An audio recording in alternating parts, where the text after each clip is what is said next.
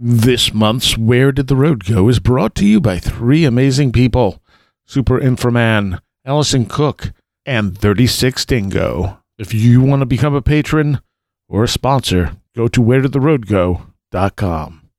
And now our show. Transmission start. Welcome to Where Did the Road Go? Join us as we wander off the path and explore lost history, consciousness, the paranormal, unexplained mysteries, alternative thought, and much more. We are present on the web at where did the road go dot com. Now here is your host, Soraya.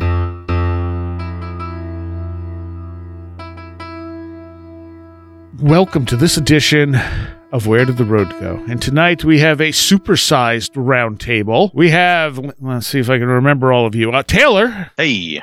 Super Inframan. Hello. Christopher Ernst. Hey, everybody. Red Pill Junkie. Feliz Navidad.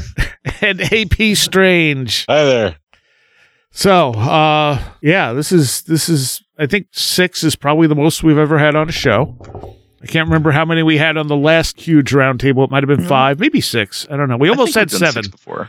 We almost had seven. Octavian was going to join us, but then he, he couldn't at the last minute. But uh, I, I think we have more than enough people here. Too mystical a number. Wouldn't be able to deal with seven. Fair enough. Skype kicked you out already. It did, yeah. It yeah, kicked me out. Seven, or, uh, sh- send me a bunch of runes and uh, uh, the place of the program. Yeah, that was weird. It, it was just ASCII code. All right. So, um, yeah, this is the, the year-end show. So if you're hearing this live on V B R, you're literally hearing it on the thirty-first of Jul- uh, July. Yeah, July. It's July now. Uh, I've I've I've mixed up the months and just thrown them into a mixer, uh, or December, whichever you prefer. Uh, Can happen. And patrons should also have this on the thirty-first going into the new year, because um, that is Saturday, right? I got that right? Uh, yep. Sunday's yeah. the first. So uh, people on uh, regular feed won't get it till a week later, but this is our year-end show, the last show recorded in uh, twenty twenty-two. Wait, that's right, right? We're not still in twenty twenty? uh, well, I think we're in nineteen ninety-five, right? That, twenty twenty Part three. There we go, twenty twenty Part three. That feels right. Also, nineteen ninety-five, like A K A nineteen ninety-five also works. Yeah. I think I'm still there. At least half of me is. Uh, and so much stuff just cycles. So, um, Red Pill, you, you were, you were going over the Daily Grail stuff about stuff that happened this year. And the, the one that struck me was, uh, the Georgia Guidestones got blown up. Yeah, exactly. On July sixth, apparently we're on July, early July. Yeah. So that, that that's just one of those things like, really? Not not something I ever would have expected somebody to do. Yeah, hmm. It was also comical, the the reason it happened, too, and like who, who blew it up. I don't I don't know if I knew who blew it up. Well, it was, as far as I remember, it was people who were um, kind of on on the far right and were, were blowing it up because of um, they they felt like it was a threat to Christianity. Um, yeah, exactly, and it was something that was provoked by a politician whose name escapes me. Yeah, she was running for governor, I think, in Georgia. Right. Yes, okay. Yes. Yeah. Yeah. I did know uh, that. Yeah, they, it's weird that they haven't caught anybody, though. I mean, there's nobody specifically that they caught, and they had cameras all over the place. Uh, um, do you think they're really searching that hard? Yeah. You know, they're one of those things that I think outside of, you know, fringe communities, people weren't really that aware of until uh, that lady's political campaign brought it up. And then, of course, uh, them actually getting demolished by the uh, explosion probably spread the material on the Guidestones farther than they ever would have been had nobody mentioned them. That's true. That's true. Something it, nobody knows about blows no. up. Yeah, how everyone knows. Thing, if people are interested, you know, at least for me, I really enjoyed uh, – I don't know if, you know, for listeners, if anybody who listens to Conspiranormal is familiar with uh, Doctor Future. Um, who's a yep. frequently a guest over there. Uh, but he, he, uh, and his real name, J. Michael Bennett, he was one of the directors of this documentary called, um, Dark Clouds Over Elberton, The True Story of the Georgia Guidestones. And he has a really convincing argument for, and I'm totally forgetting the name of the guy, but who the guy was who actually was R C Christian, who funded and, you know, was behind the whole thing. And it turns out he is a, uh, sort of uh, Christian fundamentalist conservative uh, from somewhere in the Midwest, I think. I forget the name of the guy. You know, I can't I, remember either. The the stuff that was written on the Stones, for the most part, was pretty common sense for rebuilding a society. Yeah. And the fact that it was written in a bunch of different languages also kind of made sense. Mm-hmm. Yeah, that's that's the interesting part. Yeah, I don't know. The whole the whole thing is really odd. And, and people took offense at the, you know, limit like population to one hundred thousand or whatever. And because I think they, they felt like someone was saying, oh, we should reduce the population to one hundred thousand rather than just don't overpopulate if, you know, if, if we get almost wiped out. Right. And I think that was actually some of the rhetoric that got spread by the uh, politician as well. Right. Um, right. But, you know, and then the, the builder from the documentary that Chris brought up, it's, it's, it really is a great documentary. Um, there's some sort of bizarre Rosicrucian connections in it too. Yeah. That, like are. phone numbers to random places and things like that, that were like, really? you know, uh, yeah, I, I I'm sorry, I can't remember the details very well, but if anybody else, I think does. I think you can. I think actually think it's on archive dot org. You can watch it. Like if you search for Dark Clouds over Elberton, it's out there. You can uh, uh, watch it. I thought yeah, it was I, on YouTube as well. Yes, it might be on yeah. YouTube as well. That shows yes, you know, YouTube. It just shows you that I'm I'm old and weird because I'm like, go to archive dot org, go to GeoCities. Dot tilde. Wait. Does GeoCity still exist? In my heart, it does. uh, Probably. If you'd like to go to my Angel Fire website. Every once in a while, I'll I'll have an older customer, and I'll be like, okay, what's your email? And they'll be whatever, whatever, at A O L dot com. And I'm just like, really? Okay. Yep, they're still alive and kicking. It's like, huh, A O L after all these years. I wonder if someday people will pay for emails with A O L extensions or something. The same way that uh, like two one two numbers get uh, get traded on the black market. Maybe. Um, obviously, as as any year, uh, a bunch of people died this year. Uh, uh, Red Pill, you were you were listing off a few people right at the beginning of the yeah. year there. Prominent, very prominent names in ufology, actually. You know, the yeah. first one, Betty Andreasson Luca, uh, one of the most important uh, abductees. I don't know if I... Although I don't know if I, I uh, we should categorize Betty as an abductee or more like a contactee. I don't know. I don't know what you guys think. I think experiencer is maybe just a you know a more generalized. Yeah, term. That's what I was going to say too. She's sure. So I'm actually, I'm actually not very familiar with uh, Betty Andreasson's story. Could uh, it's could you give me a quick rundown? Uh, it starts in the nineteen seventies. Well, actually started like many. I think it was the late six, like sixty-seven, I think. Yeah, you're right.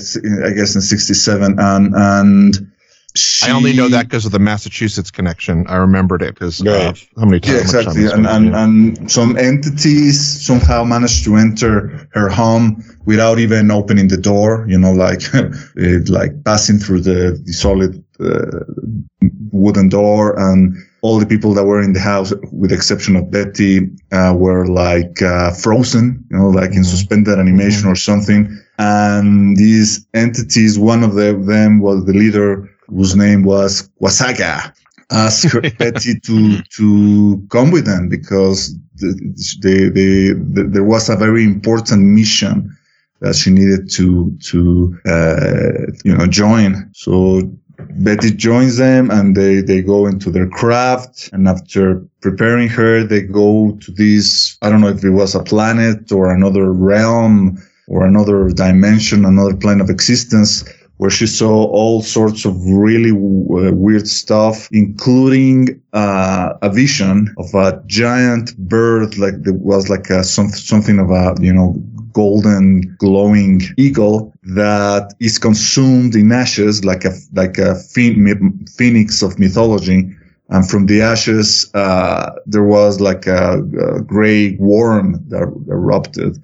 And after that, uh, Betty heard a voice that said, "You have uh, seen, you have heard. Do you understand?" Something like that. And she understood that it was kind of like the voice of God. Uh, God basically asking her to spread the message because it was important for the su- survival of humanity. And that's just the first of the recollected experiences that Betty managed to, to remember through hypnos- hypnotic regression. Okay. Uh, there are many other uh, tales uh, that she was involved in, in, in other books that were written by, I want to say... Raymond Fowler. Raymond yeah, it was Fowler. Raymond Fowler she worked with. And I think that when she ended up working with Fowler, it was that she... ended up having uh like recollect- recollections going back to her childhood, so you know yeah to, again to it opens up the again, sort of yes. the hypno the, ho- the hypnosis question. But yeah, she had all these um uh recalled all of these experiences going pretty far back, and I want to say that she also was having O B Es like uh too. Oh, yeah. Yeah. Yeah. The, yeah that's the thing that uh Betty's story is very, it has some of the tropes of classic abduction tales. You know, there are, there are medical procedures, and she also witnessed, uh, what seemed to be alien human hybrids that were harvested from women and then collected into some kind of like, uh, uh, glass tanks mm-hmm. that were there, you know, for, for them to, you know, I guess, Uh, live and grow, uh, and many other things. But the other aspect of, of Betty Andreasson's story is uh, very mystical, you know, totally with a lot of and religious very, overtones. Yeah, yeah, yeah. Very, very Christianity based as well. For sure, because yeah. she was, uh, I mean, she was Christian. And also, uh, I at one point I thought there was a very interesting connection between her story and the Shaker community that was uh, located in that part of Massachusetts where she lived. Uh, I don't think that people have explored that in depth, because the Shaker women are also very uh, much used to receiving these kind of like messages from the beyond. Mm, interesting. You know? That's where the Shaker name comes from. Is uh, uh, I believe, isn't it from the sort of the the ecstatic experiences that they would have? Literally, their bodies would shake. Or am I completely making that up? Yeah, yeah, yeah. They had these oh, like right. dances, yeah. you know, in yeah. which they let themselves go, and I think that's the name they they received yeah. because of that. Yeah, I mean, the imagery of the phoenix and sort of this this gray worm erupting from the ashes and everything, that that seems very symbolic and almost alchemical, I guess. That's I don't know if that's the kind of angle that that sort of um, bleeds into some of that uh, mystical stuff, but it's very interesting. Yeah, it's almost a, a reverse uh, butterfly kind of thing. You know, usually you have the the worm that cocoons and turns into a something that flies. Yeah. But you got a, a phoenix that burns and turns into a worm. Um, which is and interesting. Also, yeah, and also there's the apocalyptic overtones, the idea that, well, yeah. yeah, maybe our civilization will collapse, and from the ashes of our civilization, a, a new world will, will emerge. Do do we know uh, when she started talking about uh, human hybrids and things like that? Um, uh, I think that's in the second book. Phase two. Yeah, okay. if you if you get the book, uh, The Watchers, that kind of goes into like everything. He kind of recaps everything. Yeah. Ray, Fow- Ray Fowler does. He kind of recaps it all uh, more succinctly. Okay. Uh, and then, interestingly enough, Fowler started remembering a lot of stuff that happened to him as well. Yeah, right? exactly. So, he, so, he, he himself came out as an abductee. Now, so, th- yeah, th- I- through Betty's experiences, it's almost like he was able to really remember and experience his own. Yeah, no, yeah, that, yeah, yeah, yeah, yeah. Am I am I wrong in saying that Fowler was also a spook at one point? I think you are wrong with that. Okay, all right. Who's the one that did Betty and Barney Hill? Sprinkle? No, no, no. Who, did, no? who wrote the book? Oh, oh, Fuller interrupted Fuller journey. Yeah, mm-hmm. So the same guy. No, no, no, no. F- Fuller, not Fowler. Oh, okay. F U L L E R, I think. Okay, yeah. All right. Versus that's F O W. That's what I was. That's what yeah. I was mixing yeah. up. Okay, all right. So the reason I was mentioning the uh, hybrids, I was just trying to think about like the timing and when that sort of became a, a, a recurring element of abduction experiences or experiencers, and it seems like that's probably on the early end of that. That, but uh, I don't know. Well, I think it's implied in the Villas-Boas case as well. Oh, okay. Well, so that's probably the earliest, but yeah. I um, mean, our friend Joshua Cutchin, you know, with his book Things in the Night, will argue that it goes back all the way back to um, the, the Celtic fairy faith. Oh, that's true. Sure. That's true. You know, the changelings. Well, yeah, but I mean, if you're gonna if you're gonna do that, you could say it goes back to Greek mythology as well. Right.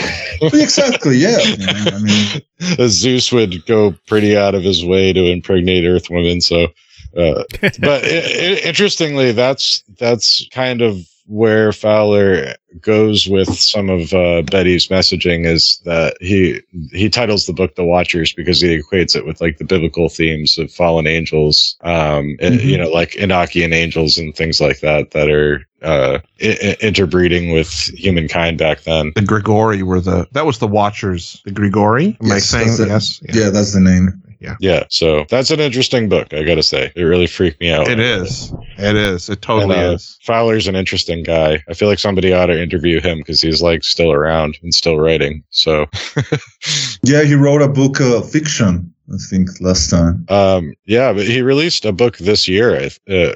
It's called Time Slip Connections. Yeah. So I got a copy of it, but haven't haven't dug into it yet. But. Really? Mm-hmm.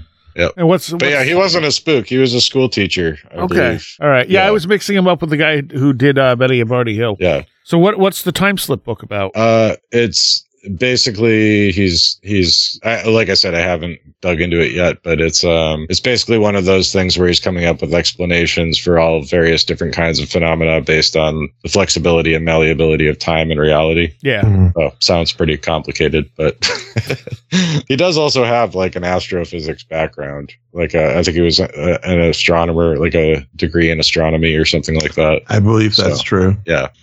So okay. Um, Alta Dillard, Alta Dillard also passed away back in October. Not so well known, but uh, her and her husband Chad did like a three-part show with me, I think, and put out one book. They were uh, pretty close with Mike Cleland as well. Mm. Oh. And uh, yeah, she passed away in October, unfortunately. Yeah, their experiences were very interesting. The book, they were f- like the most interesting stuff that happened to them wasn't their U F O experience.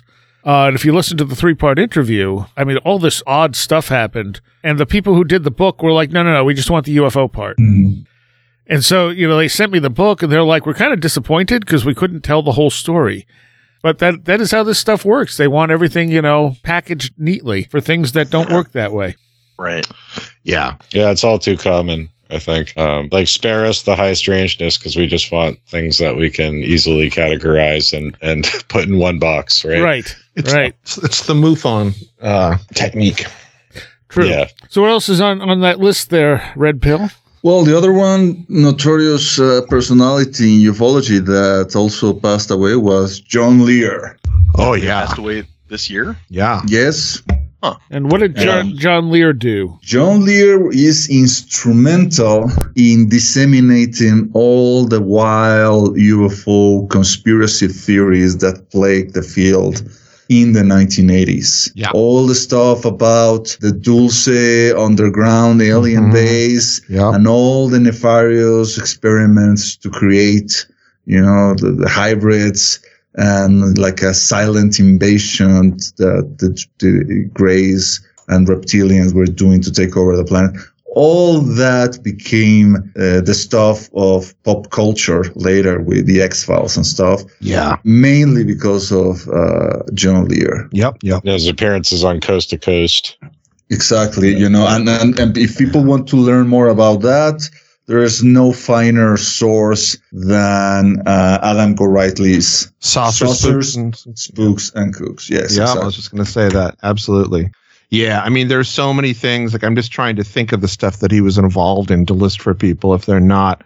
There was, uh, uh, like, Forrestal's death, um, mm-hmm. uh, Majestic twelve, that whole yep. trope, mm-hmm. Roswell, Aztec, um, yeah, the, all you said, the Dulce-based stuff. Yeah, what's mm-hmm. the name of this uh, document that he redacted with another, another person than Bill Cooper then claimed to have seen when he was still attached to the Navy, and yeah. and, and John Lear said, "Hey, Bill, that we we made that up."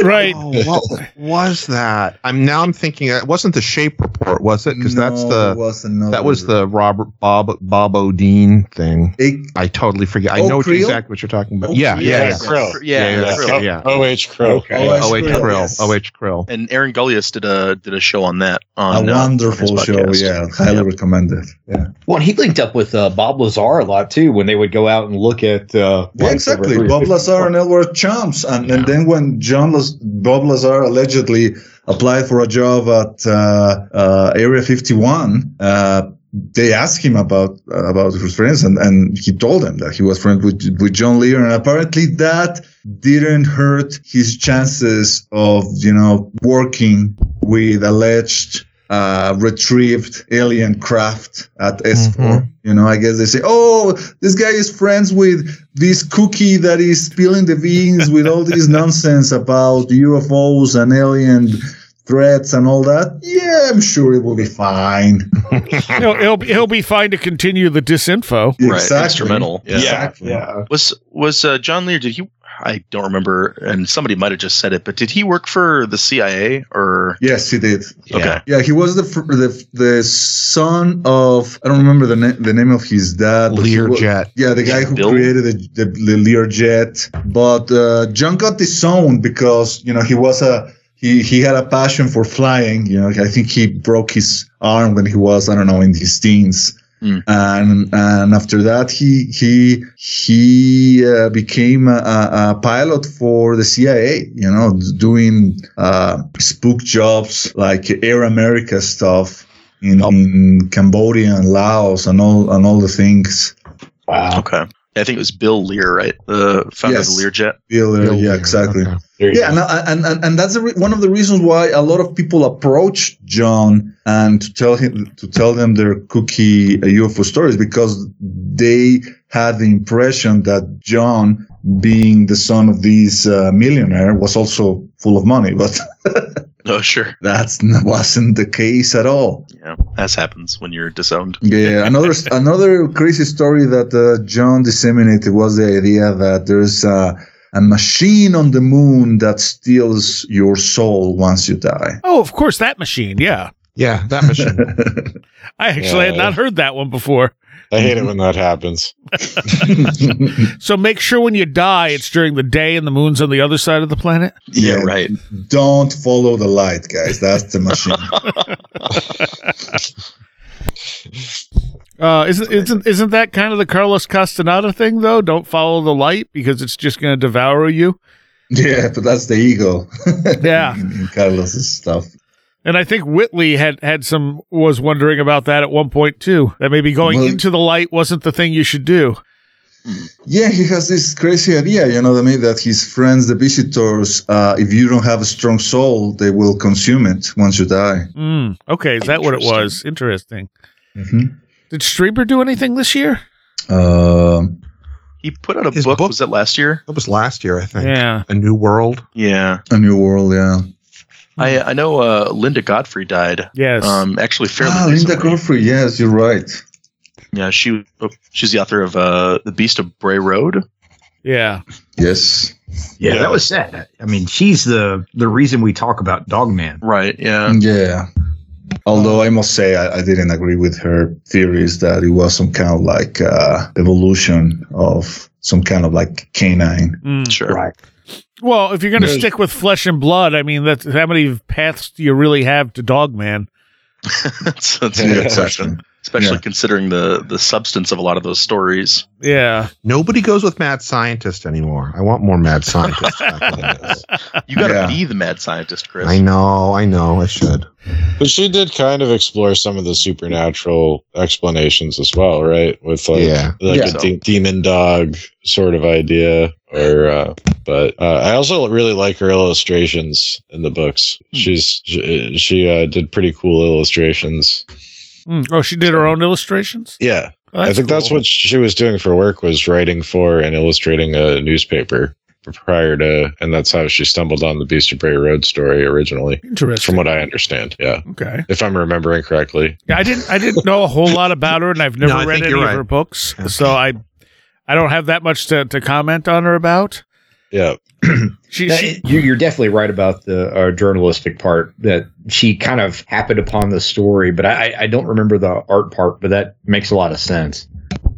So um, what what else is on that uh, Daily Grail list there, Red Pill? Yeah, another another personality that died is uh, Brazilian researcher A J. Gevaert. Not familiar uh, with him. I, yeah, I know that is not familiar with people uh, in the United States, but I mean, he was instrumental in disseminating U F O stories outside Brazil. You know, I guess if you if you ever heard of the Varginha case or the Varginha case, it's largely because of, of him, you know, along with other other stuff. Weren't we supposed to get some new documents about that? Yeah, sure. Any any any minute now.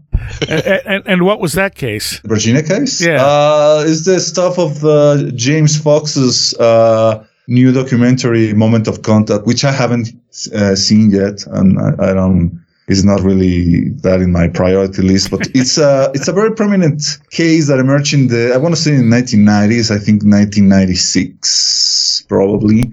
Uh, three you know, girls were walking to their home in the state of Minas Gerais in Brazil, uh, and they saw what looked like some kind of like someone hunched, uh, la- leaning on a, on a, uh, wall. Uh, and, and when they looked closer, they saw that this was some kind of like entity with brown skin, Uh, a very prominent uh, enlarged head with some with three kind of like bumps on top of the head and large red eyes. So obviously the the the the, the girls screamed, they ran away, and but apparently according to the case that's not the end of it, because there were other people who also saw a second uh, creature uh, around that place, and there are also uh, people connecting the dots saying that. Uh, Other reports of uh, a U F O that supposedly crashed in, in the vicinity,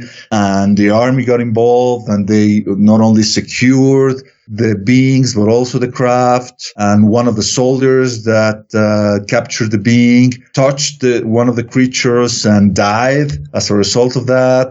Uh, It's a very convoluted, and to be honest, I don't put much stock in it. I think that's something that has ballooned out of proportion, although probably the original report uh, is factual. Like the girls probably did see something, whether, right. whether it was that's what was an anomalous entity or maybe something else. That's, you know, that's for interpretation. But then uh, James Fox conducted a lot of interviews in Brazil in the in, in the last few years, and you know he released the doc, the documentary Moment of Contact this year. I think it was in July or something like that, uh, in, in the middle of the year. And so apparently, I don't know if he got more information, but uh, like A P said, uh, he promised that there was going to be more information that will validate the story, including a video of the creatures that was going to be released. Uh, obviously, it hasn't happened. I'm I'm willing to bet that it will never happen.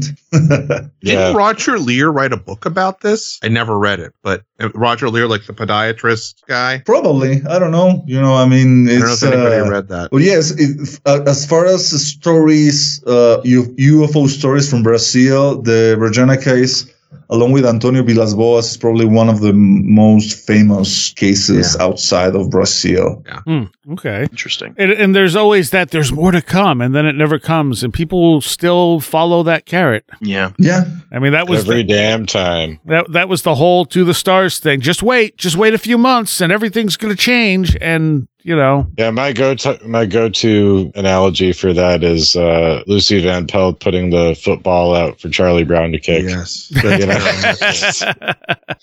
every time, you know, U F O Twitter comes running to kick that football, and it just never, never quite works out. Yeah, so, that's right. Uh, it's kind of just kind of hilarious to watch it play out over and over again, and uh, it's not even not even fun to say "I told you so" anymore. No, not really.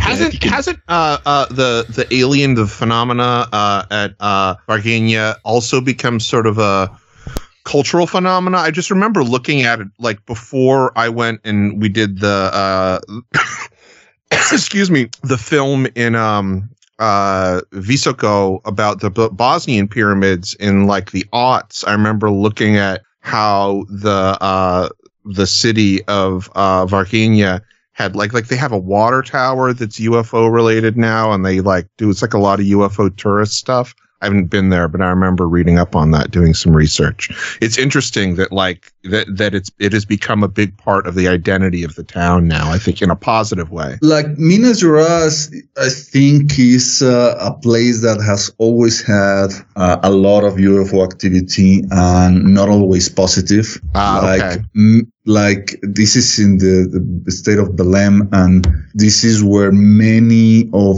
the stories of the Chupa Chups ah, in the yeah. nineteen seventies came from. The suckers, you know? yeah, yeah, yeah. The, yeah, the stories of the of these uh, refrigerator-sized objects that will shoot out uh, beams on people that will cause uh, burns and also uh, a loss of uh, white blood cells. And this is something that the, the, the Brazilian Brazilian government, we know that they seriously studied with this uh, uh, project Project Prato, Project uh, yep. Saucer.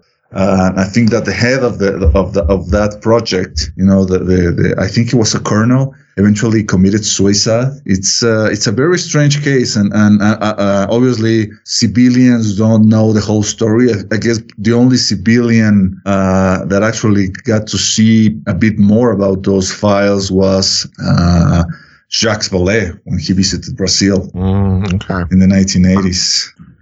Yeah, that's. Um, uh, I mean, I, I guess I didn't realize it was near enough to the where the uh, the the Chupa Chupas uh, had been, but that makes sense. I mean, it's interesting. I just find it interesting too that you do have sometimes these incidents, and I guess the same is true of Roswell, where it becomes culturally uh, this, you know, really big thing. And then I start to think like, uh, I don't know, you've, you've said many times, Saxon, uh, the whole idea of the Bigfoot Museum, you know, being like a shrine to Bigfoot type thing. Yeah. Yeah.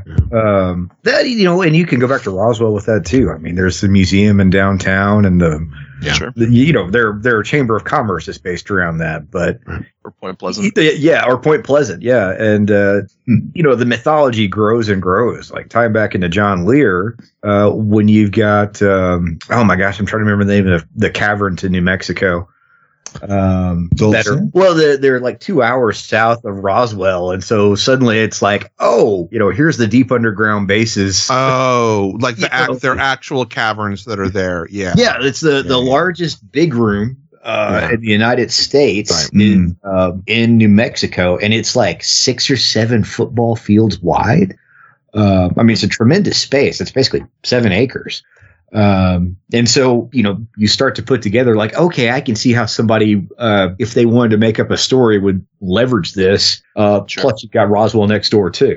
Right. Yeah. Well, there's all, all these uh, lore, you know, even before the arrival of the Spaniards about, uh, you know, the ant people of the Navajo, stories of the underground cities, you know, mm-hmm, mm-hmm. in caverns. And, and I found that very, very interesting, you know, and not that I fully believe them, but you hear about that and you hear about other places where they believe there are, you know, these underground cities built by advanced civilizations like Shambhala, Agarthi, you know, uh-huh. in Tibet.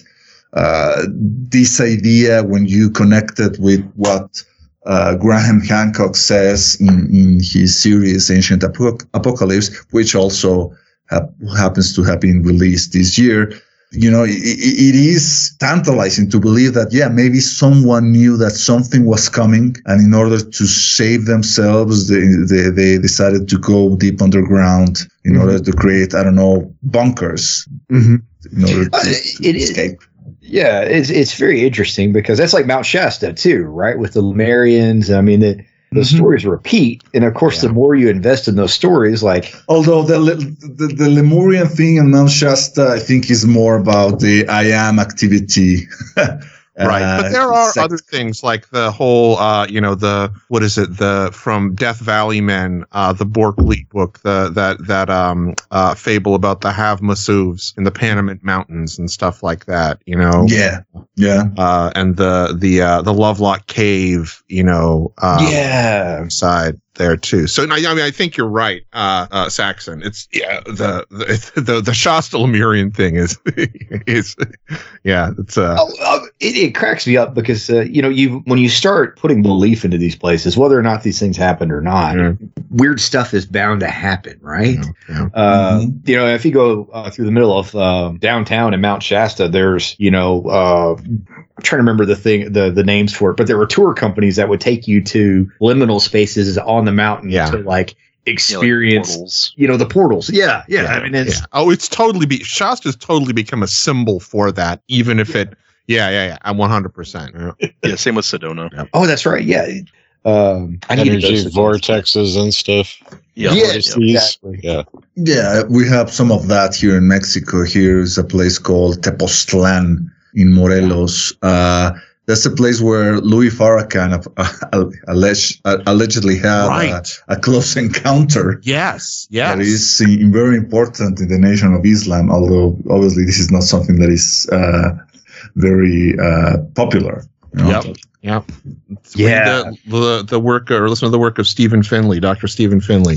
Interesting stuff about that. Yeah. You know, his book just came out, didn't it? Um, I believe so, yeah. Yeah, mm-hmm. so I, I was trying to remember because I have the book. I couldn't remember who wrote it off the top of my head, and it's uh, it's very uh, a very well written and well thought out book. But it's so academic that uh, mm, it's and, super and I'm not academic. That is, yeah, it's it's hard to penetrate, and I don't mean that in a bad way. I mean, yeah. he really did his work, yeah. and it takes a lot of. Uh, sociological things into uh, context, which yeah. you got to do with something like this. Yeah, right? no, I that, think that speaks that, to the audience of that kind of book. That's yeah, exactly I mean, right. He's very much in the academic sphere. I mean, he was, you know, cool enough to speak at Conspiranormal Conference uh, a, a couple of years ago, but he's very much like he has to play by certain rules in order to get things done. And, you know, he might not even think about it playing by rules. This might just be his practice. But, yeah, it's yeah. it is dense. You're right. That's the very fair assumption. or, or it's It's it's uh, uh, uh, very um, it is. Yeah. The academic the language is academic and it can sound kind of,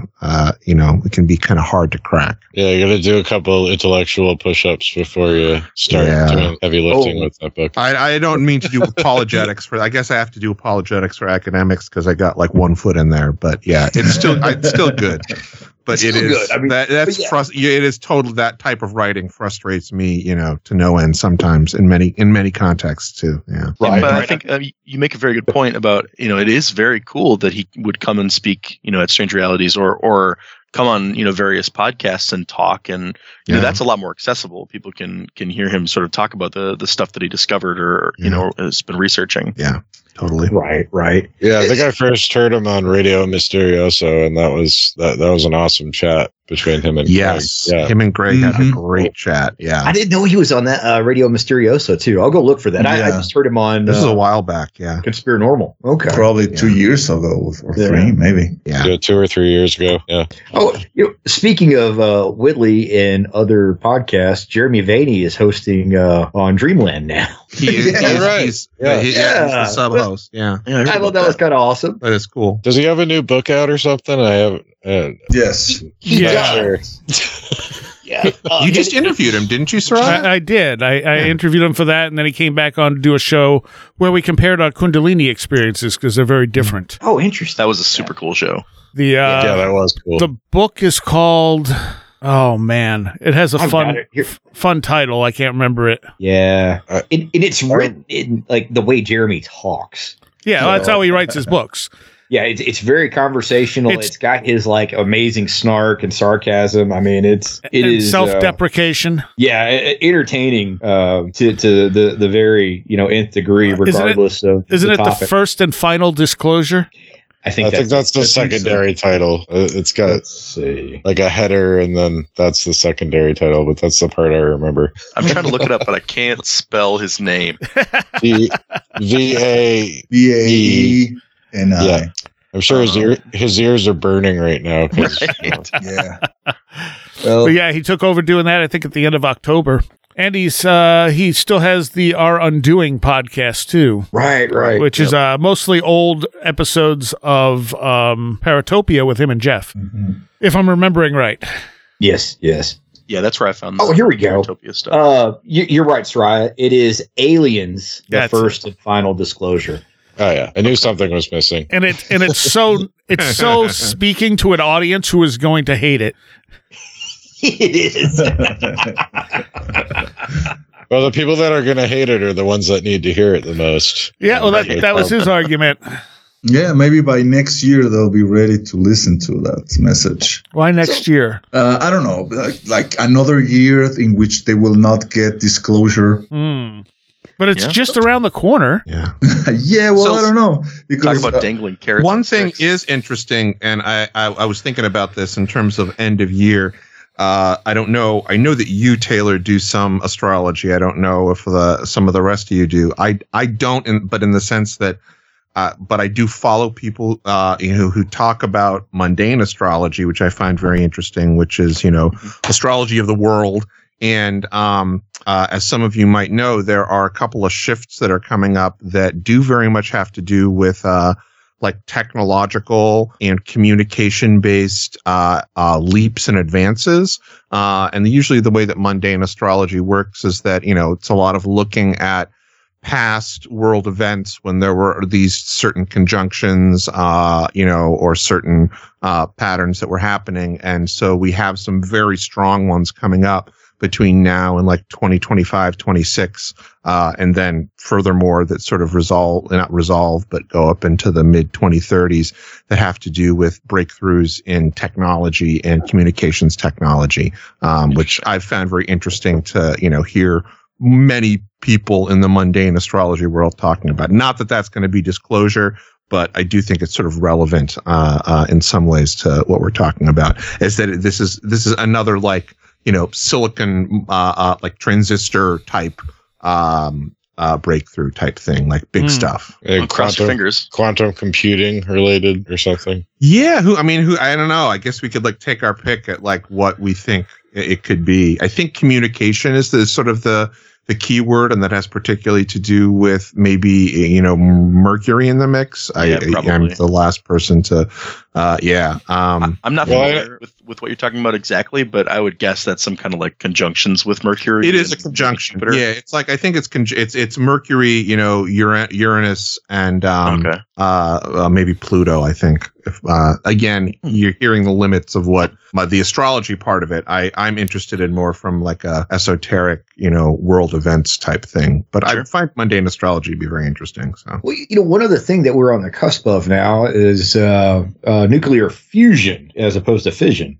That is something that just yeah, you're very yeah. right. China and then us. Yeah, yeah. Uh, you know, we. I'm sorry, we Pluto. Pluto entering Aquarius and then Neptune entering Aries. I was completely wrong about oh, this and oh, so uh, no Mercury. Uranus entering Gemini. Um, yeah, yeah, that's what it was. So no Mercury. Yeah, it's oh. interesting that Pluto's still included in astro- astrology, isn't well, it? I mean, well, it didn't used to be. Really, they didn't know it existed. Right, right. right. Same with Uranus and Neptune. They kind of, they added it in later. You know, uh, I didn't know that. That makes sense though. Yeah, the yeah, whole I mean, thing with Pluto and whether it's a planet or not, I, I don't, I don't think that it matters as much as like it, some of the conversations out there tend to make it seem like it matters. It doesn't matter in the sense of astrology, I don't right. think. Right? No, because you know, other any celestial body has some relevance. Now there, you know? there are still astrologers out there who don't use any of those three planets. Right. Um, you that know, would be using like Vedic astrology or, you know, yeah, Hellenistic yeah. astrology, maybe. I, yeah. That could be. I don't know off the top of my head. I mean, I personally find it hilarious that in the Pioneer uh, space probe, they send a plaque like showing uh, like instructions to how to get to Earth. Right. To any right. potential aliens that will discover the, the, the artifact. Yep. And in that plaque, that is very symbolic, but they do show uh, the nine planets, you know, including Pluto. Mm-hmm. But now that Pluto is not a planet, I think the poor aliens are going to get lost. yeah, they're looking, oh, yeah, they're, looking for, they're looking for Planet X. Yes. mm, that's a very interesting point. Not that that's a really easy map to follow anyway. Yeah, exactly. Star system with nine planets. Yeah. Cool. Yeah. All right. yeah. Wait a minute. There's like twelve other like mini planets outside this thing. What what counts as a planet? Maybe those are rings. I don't know. Yeah. Yeah, communicating with an, a truly alien intelligence would be very, very difficult. Mm-hmm. You know, you now you just got me Googling the, the Voyager records. I mean, you could say, well, mathematics could do it. Maybe, maybe. But, I mean, their understanding of mathematics may work differently. Their understanding of, of space and time may work differently. That's why it's got to be music, man. Bum, bum, bum, bum, bum. If they have yeah, ears. Mu- music depends on time, on true, tempo. True, true. It also depends on... Yes. Knowing what a record is and how you're going to play it. Right. Exactly. Yep. Yeah. What, you mean aliens don't have phonographs? Uh, well, they might. they only, only, only the hipster aliens do. Everyone else is on cassettes. You know, it's yeah. it's interesting because, like, when you think about it, all life is connected by, like, this continuous stream. Like, it started at one point on our planet. We're all connected to that first point. Because life doesn't just appear. So then mm-hmm. you have to wonder, are we also connected to life out there? Like, did life here come from out there? And if not, what are the chances that it just spontaneously arises somewhere else? Because as far as we know, it's only happened once here. Yeah, that's an interesting question. I don't know. I guess I, I tend to speculate that maybe life here came from some kind of celestial collisions or something. Mm. Um, or, you yeah, know, like from spermia or something like that. Potentially right, from yeah. Mars. I mean, scientists are now saying, and this is a recent uh, science news story that broke uh, this month. Science scientists are now saying that probably life emerged first on Mars rather than on than it, on Earth. It would make more sense for it to have come here from somewhere else than to have spontaneously generated here. But, you know, at the same time, like, you're just pulling the thread back further, right? I mean, it's it's the same with anything. You you get you get far back enough, okay, you still haven't answered the question of where that came from exactly, right? Yeah. I don't know. I'm not a uh, I'm not a scientist. I always get very fascinated of the idea of um, you know, life being engineered uh, on a planet, and the idea of, okay, I'm going to plant this seed that is something like a single-celled organism, but I've coded in all of this growth that's going to happen over time of, you know, replication, of species existing, begetting other species, and on and on and on. It's a it's a neat idea, but it's one of those things that I, I'm I don't know if I ever think is actually as possible as some people would like it to be, in the well, sense of being like an outside force manipulating it over, you know, billions like of years. The engineers from Prometheus. Yes, yes, exactly. Right. Exactly, yeah. I would think of it more like, I mean, you know, you mentioned seeds, right? We're talking like literal seeds in in some capacity, but that evokes the image in my head of like a seed in uh, a game that creates random worlds, like Minecraft, for instance. Ah, so you, yeah. you have this spark, but then everything that happens after that is all... It's based on that, but it's, you know, for, for all intents and purposes, random, you know, based on some kind of algorithm. So it changes based on whatever that's that starting, you know, seed is. But so I guess what I'm saying is, do you think that it would that it would be something that's mm-hmm. so planned out from the beginning, or do you think it's something that happened because of, um, you know, just causation and, and evolution, I guess? Maybe a bit of both, Taylor, because, you know, I'm also fascinated by like fractals and how they repeat. And mm-hmm. But, you know, it's an initial equation that's launched out there that turns into that. Right. Um, and I, I actually sort of think life is a lot more tenacious than we give it credit for, which makes it stranger that we don't, at least right now, see other things necessarily. Um, because think of the cataclysms we've had on this planet, and, you know, we shouldn't be the dominant species. Um, you know, sixty-five million years ago, it was giant, uh, you know, dinosaurs. And, uh, somehow, you know, life persevered despite all the changes that happened after the impact. So anyway, and that's happened more than once. If you look back at other giant cataclysms that have happened on the planet. But I think that says a little bit more about life being willing to change and adapt to thrive. Oh, yeah. Yeah. Tenacious is a good word for it. I mean, the basic algorithm for life is D N A, right? I mean, that's mm-hmm. the thing. That's the stuff that everything from fungi to sequoia trees to us is based on. And I find it fascinating. You know, I'm I'm, I'm still trying to finish uh, the book D M T, The Spirit Molecule, how some of the volunteers in that uh, study, mm, they had these, yeah. I mean, many of them had visions of D N A type uh, spirals. Like that's kind of like one of the most common things that they had during these experiences. And one of the, those volunteers also had this idea that the best way to travel through the universe is not with metal spaceships, is with D N A, like sending D N A out through the cosmos. Mm-hmm. You know, because, you know, for lifetime eventually is, you know, uh, unimportant. You yeah. know, mi- millions of years, billions of years, it doesn't matter. It doesn't matter how much it, ta- it takes for D N A to arrive from a planet to another and take root and start spreading into, you know, countless uh, new life forms. Yeah, absolutely. Mm-hmm. Just like the engineers from Prometheus. Yeah, exactly.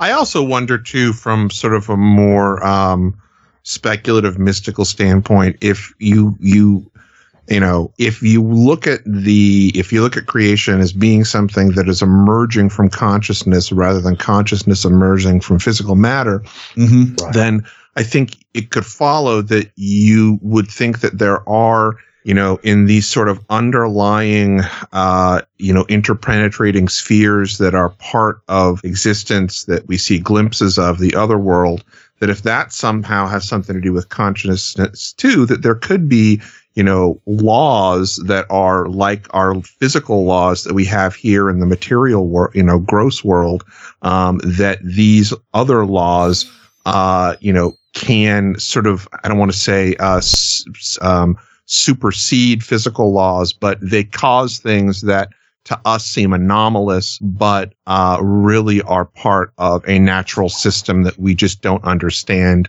Uh, part of the, I don't want to use the word physics, but the operations of these underlying systems that are not based on material. And in that sense, if life is then an extension of consciousness, then some of these systems could be working in sort of mysterious and strange oblique ways that we don't quite understand, along with things like panspermia and, you know, um, I guess uh, engineered D N A or whatever other speculations we throw out there. Uh, something I often think about, too, that like, what if the systems aren't just physical that are perpetuating some of these things we talk about in terms of extraterrestrial life and panspermia and stuff like that?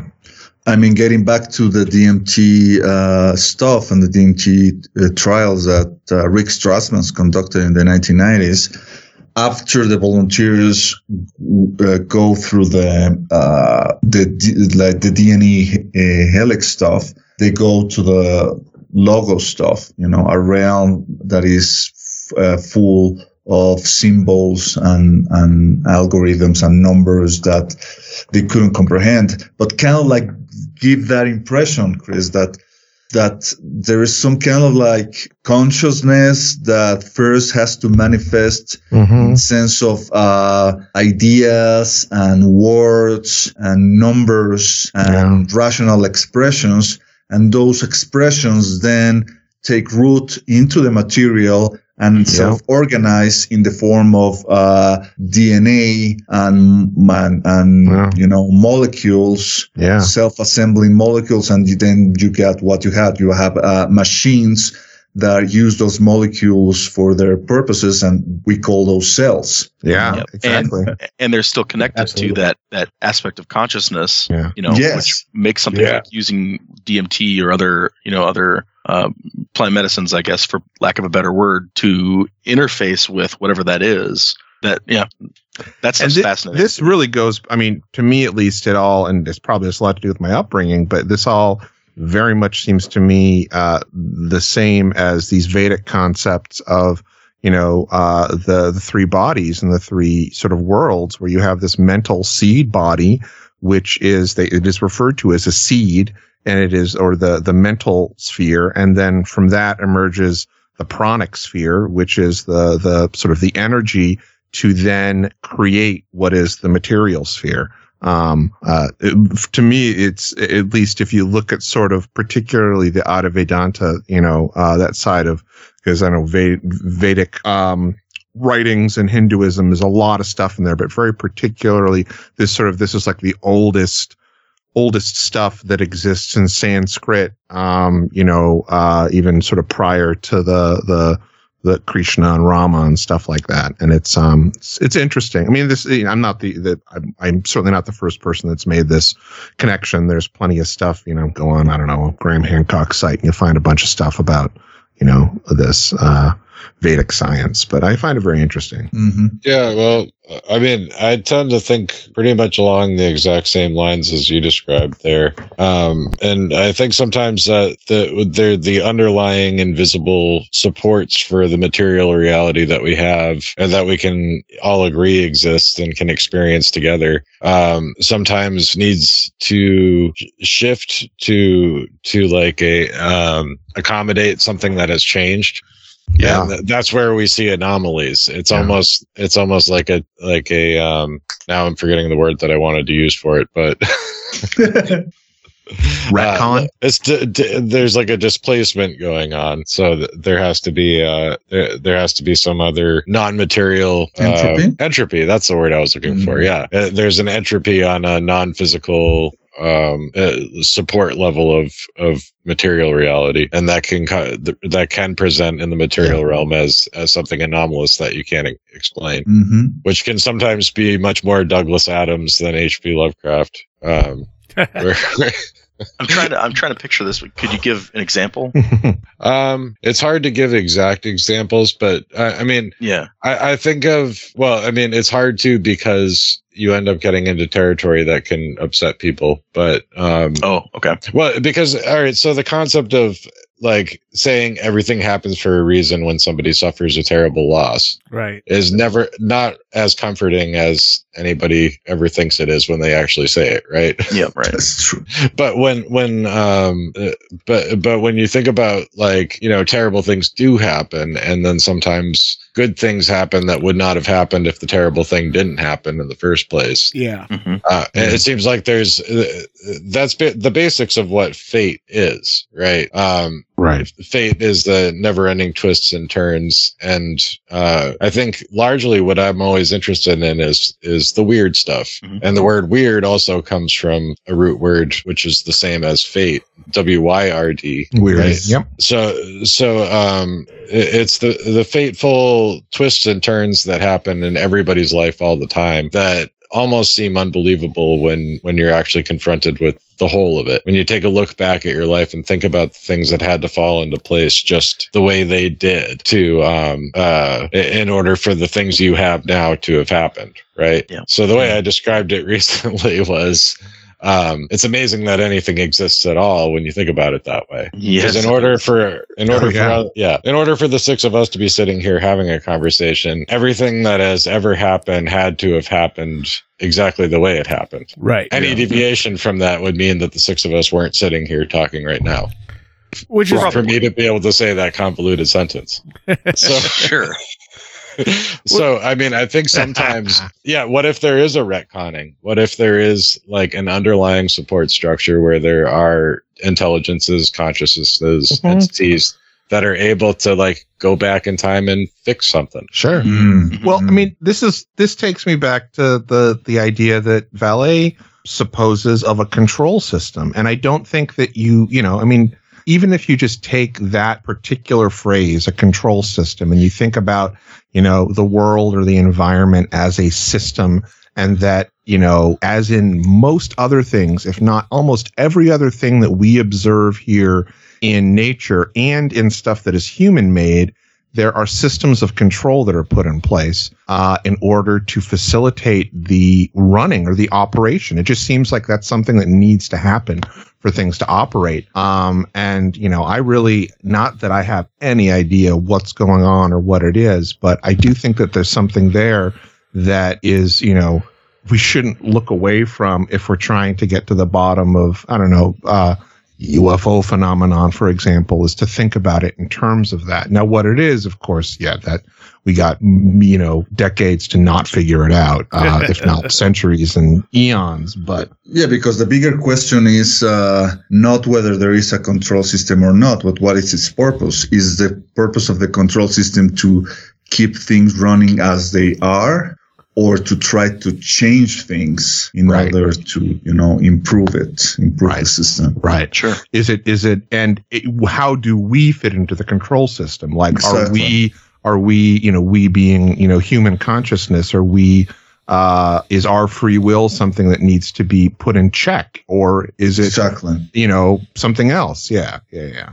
All right, let's take a quick break. We'll be right back. And we're going to take a quick break here, and uh, I'm going to give you another recommendation, again, for a fictional podcast, because there's a bunch of them that are really, really good. Uh, this one has finished, but of course you can still go listen to it. It's called Ars Paradoxica, and it's A R S and Paradox I C A. And this thing is uh, phenomenal. It's a very complex story. I think I ended up having to listen to it twice. That deals with time travel, and uh, it's good. It's really, really good. And if you like time travel stuff, if you like complicated stories and, uh, well, paradoxes for that matter. So check it out. It's done very, very well. And as I said, it's a complete story because it's done. Well worth your time if you're into that type of stuff. So as I've said before, if you have a story you want to share with us, you can do so at stories at where did the road go dot com. Eventually we'll compile them into a listener story episode. Or if you want to come on and talk about your story, same address, stories at where did the road go dot com. Um, you can mail me stuff physically at P O Box four four four, Ovid, New York, one four five.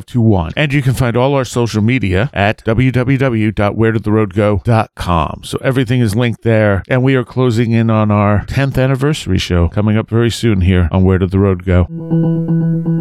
You're listening to Where Did the Road Go? And I have with me uh, Super Inframan and Red Pill Junkie and Taylor and Chris Ernst and A P Strange.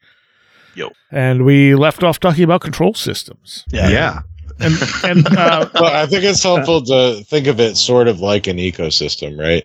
Because uh, an ecosystem, yeah, an ecosystem is an example of a control system where all the different species, flora and fauna, and also atmospheric and weather conditions all have to play a part to keep things running the way they do. And if you upset the order of any of that, it dramatically changes what that all looks like. Uh, yeah, so, but but there is also wiggle room. You know, I mean, like like. Uh, You know, for example, the the specific places that some, you know, flora grow or how much or whatever. And it does it does change the balance, right? But, you know, thinking of like a real life example, it's the, the difference of whether I put like butter or peanut butter on my toast, right? That might not have a tremendous impact on whether or not we're sitting here having this conversation, but There's there's an overarching kind of um, uh, I guess yeah system that's at play that that seems to be or or maybe is um, pulling pulling those threads together. I guess I don't know if that made sense. Speaking of ecological systems, and you know, bringing back the conversation to stories of twenty twenty-two. One of the bigger stories that happened this year is the death of uh, James Lovelock, was oh, yeah. a British scientist yep, right. who who helped coin the term of uh, the you know, the Gaia hypothesis, which is okay. like I think now called Earth yes. Earth systems, Earth science systems, and this is the guy that began giving the ideas, give, putting the seed into our consciousness, the idea of, of of the Earth as a living being, you know, where where all, everything is trying to reach some sort of equilibrium. And and speaking of Jeremy Vaeni, he recently had uh, a friend of mine, Vuk, who is uh, he lives in Serbia. You guys, he, what he was on here, wasn't he? Uh, he yeah, also he was on yeah, here, yeah, yeah, yeah, yeah, yeah absolutely. And and he's very big on on the Gaia hypothesis. hypotheses and how it is related with what we call the paranormal. And I think it, it, there is a lot of things yeah. that, that that can be talked about that. You know, there are a lot of people who see that, uh, you know, the idea of the trickster being part of that control system to try to keep uh, uh, some kind of a, like equilibrium when, you know, society is run stagnant. And it's time to like kick them in the butt yeah. in order to try to elicit uh, positive change, or at least some kind of change out of stagnation. So yeah, yeah. So the Gaia, the Gaia hypothesis is think definitely one of the the most uh, popular and most important scientific theories of the twentieth century. Yeah, it, it's a very interesting theory, and I I'm a fan of some of those concepts of you know the the. whole Earth as being this kind of living system, right? Yeah. That's uh, that's cool stuff. Also, uh, Vuk has um, a podcast called Tracing Owls. I I yes. just recently started listening to it. It's, it's pretty good. Mm-hmm. Yeah, I mean, Red Pill and I were both on there, I think, right? Were yes. you on there? Yes, yeah. I am, and, and I am number one. in the, in the, nice, nice. As of today. Oh yeah, congratulations. That's awesome. Oh, you know, I've got to be on there at some point. He asked me a while back, and I, I haven't had time. So I, now my goal is to lap Red Pill. I don't think it's going to happen, exactly, but I'm going to try. Yeah, yeah. Good luck. So what what other documentaries have come out this year? Well, one of the most important documentaries with regards to the U F O phenomenon was Aerial Phenomenon. Mm, yeah. Oh, I heard good things. What is Brad Nickerson? Is that the director? Nick Nick Nickerson? I believe so. I, I don't have that uh, in front of me right now, but yeah, uh, I haven't seen it yet. But I've I've heard a couple interviews with him, and I've oh, been, you I've haven't been, yet? Well, it's, yeah, I've been I've been uh, track tracing it since God, it must have been the aughts when he started. He's been working on it for like ten, fifteen years now. It's on my. I just. I now probably just today have time to do things finally again. So I'm it's gonna, now all in all major streaming platforms. Yeah, yeah. I'm gonna I'm gonna rent it over the next couple of days. And what highly, is highly what is it about? Yeah. About the aerial U F O case that I think happened in nineteen ninety-four. It's in, yeah, it's in Zimbabwe. Zimbabwe. Oh, okay. Zimbabwe. There's yeah. Cool. Okay. Yeah. Do- dozens of children who saw what seemed to have been some kind of like object that landed or or uh, hovered near their school ground, and they also observed entities near this object. And some of the kids also had what seems to be uh, what what we, we we could only describe as telepathic communication yeah. with the entities that seem to have highly ecological undertones. Getting back to the idea of Gaia, these kids had the idea that we were killing the earth, yeah. that we need to stop uh, like uh, regarding so much on technology uh, in order to save our planet. And obviously these kids were like six years old, twelve years old when that happened. Now these kids are adults, and the documentary follows some of them and interview them and trying to like answer the question of how, what happens with a person that is carrying the weight of this uh, experience throughout their, their adult life, you know, and, and obviously a, a lot of them, for a lot of them, it wasn't easy. Like one of the girls that was interviewed, like very candidly said that she's never discussed the experience with her husband. Like imagine that. It's, it's kind of like equating the, the, the U F O experience with uh being raped when you were a kid, you know, like something like you cannot even talk to the, the people closer to you in your, in your, in your life. And I, I found it fascinating, you know, that, uh, to be honest, I, uh, even very emotional at times. And I don't know, the, the, the, it also, I like the idea that it didn't really rely on the E T H angle in order to tell the story. Like it wasn't really that important, like trying to convince the viewer that, oh yes, this kid saw um like an extraterrestrial spacecraft that landed on Earth and they, you know, contacted E Ts. That's really not what it's about. It's about the human aspect of the contact experience, which to me is yeah. really the most important thing of this whole thing. Yes. Right. Yeah. We did do a yeah. show on that at one point. Uh, mm-hmm. Jeff Ritzman wanted to do it. So it was me, Jeff, and I want to say Joshua Cutchin, but I'm not sure. Mm. That's, that could be certainly a very traumatic. I mean, any any you know close encounter uh, could be a very traumatic incident. Mm-hmm. It's a really interesting case, and John Mack was, uh, you know, before he passed was or before he was killed. Um, uh, I, I don't mean that in any nefarious way, but he was struck by a car. Um, yes. Yeah, he was working on this uh, prior to his death too. Mm-hmm. Yeah. Mm. Um, well, although it didn't technically come out, Chris did a documentary on Where Did the Road Go? I did, and it really will be out. Like I said, I mean, we're we're on schedule. I'm got to finish up some of the stuff this week, so we'll have it probably next month, maybe end of next month, um, before nice. I start my next semester. Uh, and hopefully everybody will be able to see that. I got to look. I got to provide. Uh, I got to provide Soraya with some, like, a couple of pickup lines to introduce some of the sections. And you did air uh, it at, at Strange Realities, and that I did air it at Strange Realities. That yeah. whole thing with the Q and A is available in the Patreon section of yep. Where Did the Road Go? So if anyone yep. wants an early see an early version of it, it's there. Yeah, yeah, it'll be uh, you know slightly different. Um, uh, does, does it have a title yet? Yeah, it's called Magicians Long to See. Mm. Oh, I like that. That's yeah, cool. Yeah. Got to fit in a Twin Peaks reference. Of course I got him. Yeah. um, speaking of uh, things that, that came out in twenty twenty-two, as far as like um, documentaries or movies, uh, has anybody here seen the movie Nope by Jordan yes. Peele? Yeah. Oh, yes. Oh, yeah. Oh, yeah. Good to bring that up. I, I, no, I that, very much enjoyed it. it I just finally watched it. It was uh, it was incredible. Mm-hmm. Yeah, that's, Go ahead, Taylor. Oh, I was, I was just going to describe it for anybody who yeah, hasn't seen Spo- it. So spoiler it's, free. Yep. Yeah. Absolutely. It's it's uh it's a movie that, you know, from the trailer, um, it appears to be about sort of a, a um town in in the Southwest, I think in California, um, and these uh these two people who are um essentially like uh horse ranchers, and um they begin to have some kind of U F O experiences.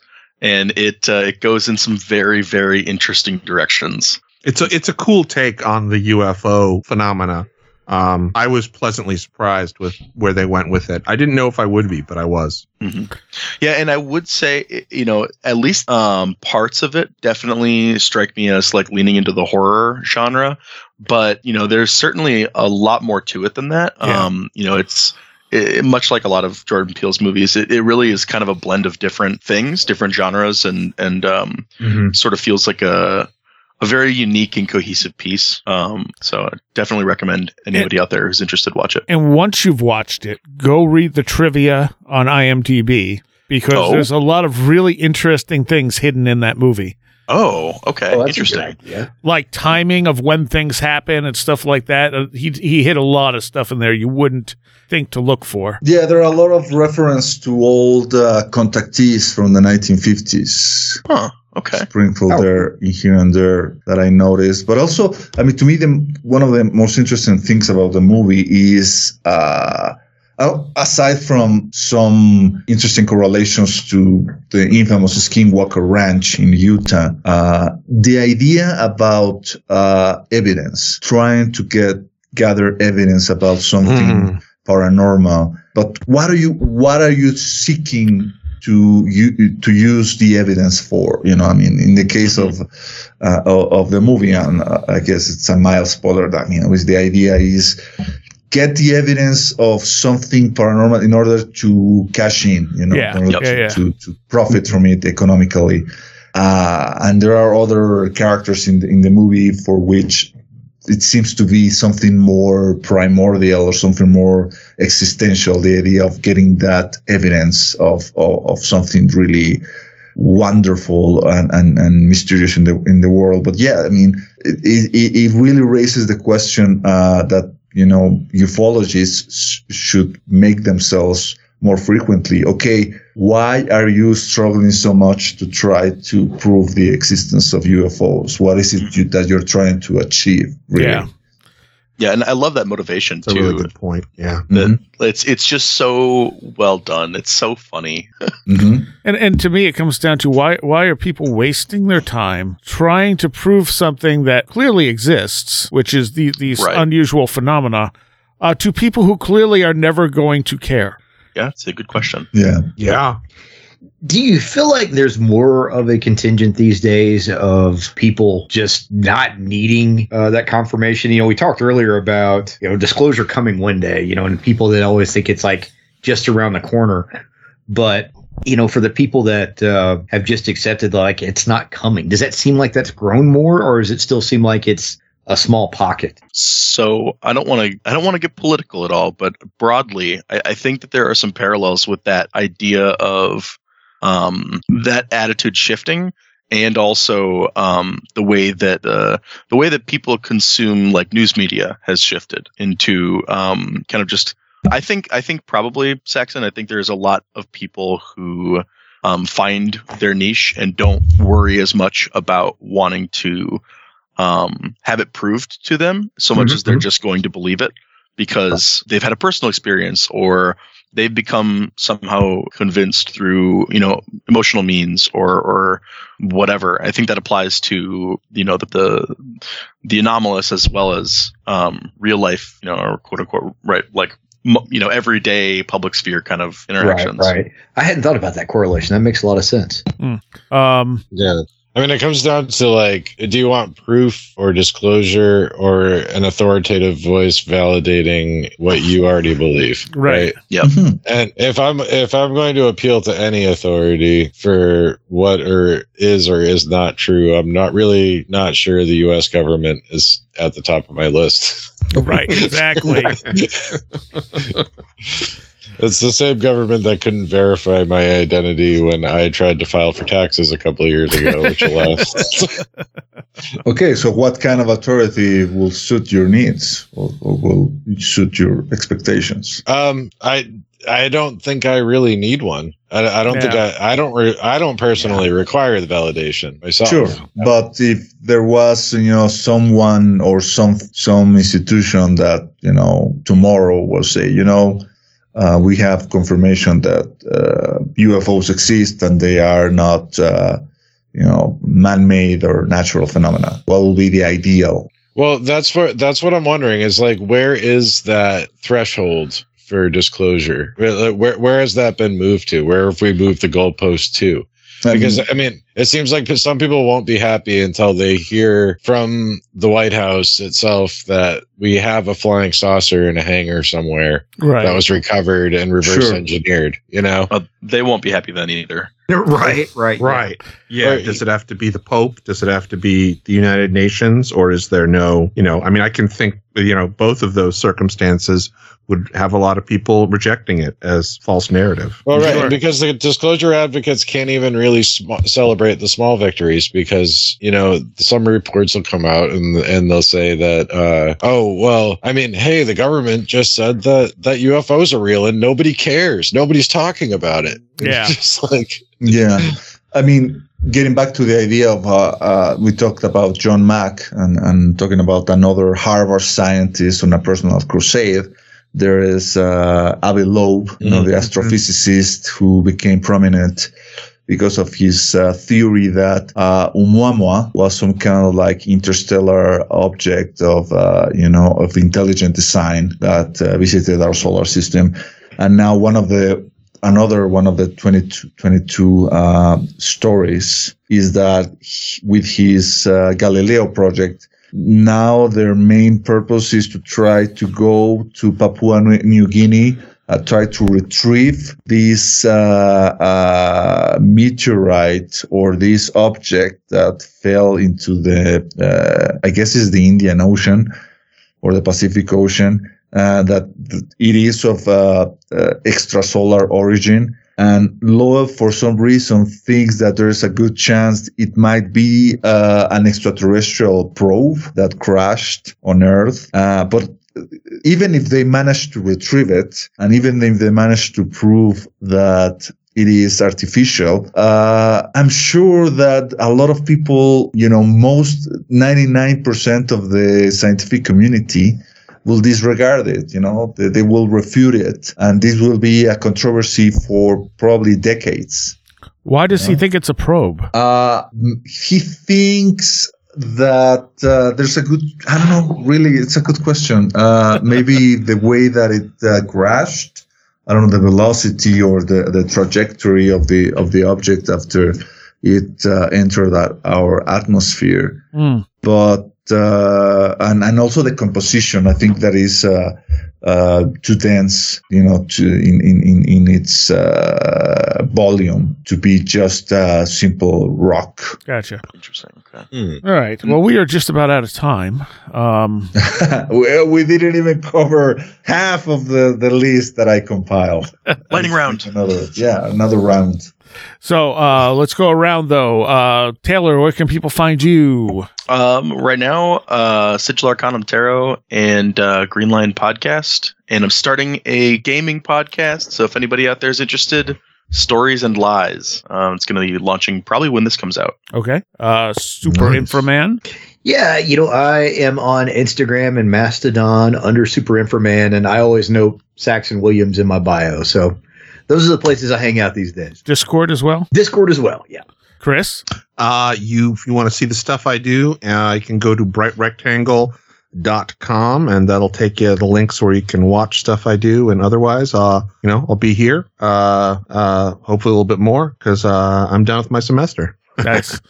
Um, Red Pill? Well, I'm still on Twitter. We'll try to destroy the site from within and make uh, Elon Musk poor or bankrupt or, or, or crazy. Uh, you and you can find me also at the Daily Grail, uh, daily grail dot com, and also at my personal website, absurd by design dot com. Okay, and A P? Um, you can find my weird writings at a p strange dot com. Um, I've also lately been writing for Paranormality magazine, so um, and that's a print print magazine. It is print, but you can get a digital subscription too, or you can purchase issues digitally or in print. Um, either way, on the on the website. But I have a few up there that are online only, um, and we'll be producing more of those. Okay. Uh, also sticking around on Twitter till the bitter end. Uh, it's been getting pretty pretty grim over there, but um, it's been worth worth it for the memes that it, people have just been merciless towards old Muskie there. Um, and I, so also I've been using Instagram and Mastodon a little bit more, so you can find me on those platforms. All right. Well, I thank you all. This has been great. Thank you. Mm-hmm. All right. Thank thanks. You. Thank you. Happy New Year. Feliz Año Nuevo. I'd like to take a moment here to thank all of my Patreons, because without you, this show would not be what it is. And I want to give a special shout out to those of you pledging ten dollars or more. Allison Cook, Super Inframan, thirty-six Dingo, Chuck Shutters, Leanne Cherry, C J, Tim, Andrew Nichols, Matthew Sproul, Christine, a blue second gen M R two drifting around a Japanese mountain, Patricia Giaquinta, Alex Whitcomb, American Rambler, Andrew Maines, Ann Witowski, Barbara Fisher, Beverly Williamson, Big Boy Lemona, Charles Davis, Charles in Florida, Land of the Crazy and Communicable, Christopher Ernst, Craig Cicernos, Billuminati, Craig Parmenter, Diane B., Empty K., Eric Todd, J., James Lattimore, James Lindsay, Jim Pyre, John Bracken, Carla Mahoney, Kevin, Kevin Schreck, Cool Kitty, Kristen L., Laser Printer Jam, Seed Person one, Lauren McLean, Linz Jackson K., Luke Osborne, M J Armstrong, Jim and Sophie, Mark Brady, Matt in Delaware, Oli Andre Olar, Patricia W., Paul Jeffries,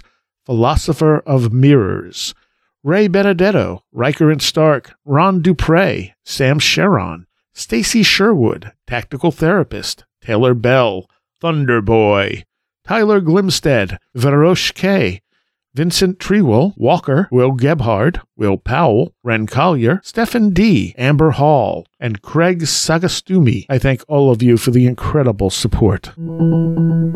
So we will be continuing this next week in a part two of our mega roundtable show here, end of the year roundup, as we only got through about half of what Red Pill had pulled out for us to talk about. So that's pretty awesome. Uh, more or less the same lineup.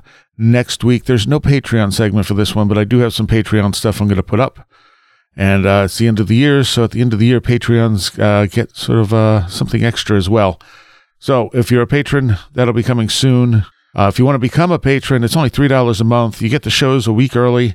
You get extra content on almost every show, plus some special stuff mixed in there as well. And I want to give a shout-out to two of my new patrons this week, A J Schlechten and David McCourt. Thank you and all my patrons for helping support this show. We're going to take you out with some another new song from Vrangvent, and uh, you can find them at their website, which is just vrangvent dot com, V R A N G V E N D T. Some of this stuff is up on Bandcamp as well, if you like it, uh, so you can get it there.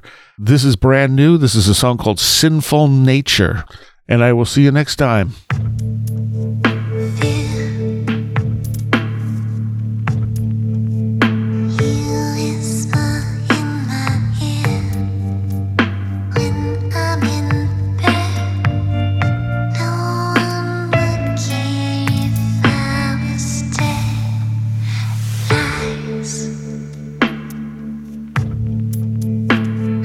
Taken by surprise, can't recognize.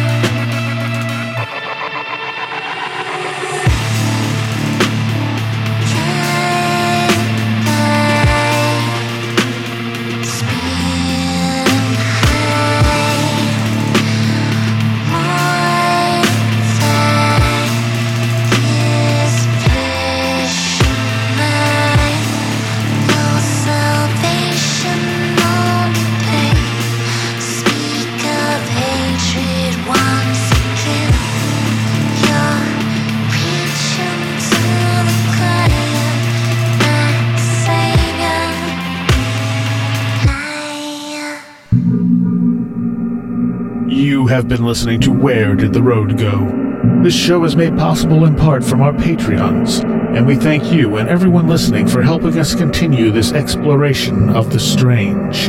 You can always find everything Where Did the Road Go related at w w w dot where did the road go dot com. And thank you so much for your support.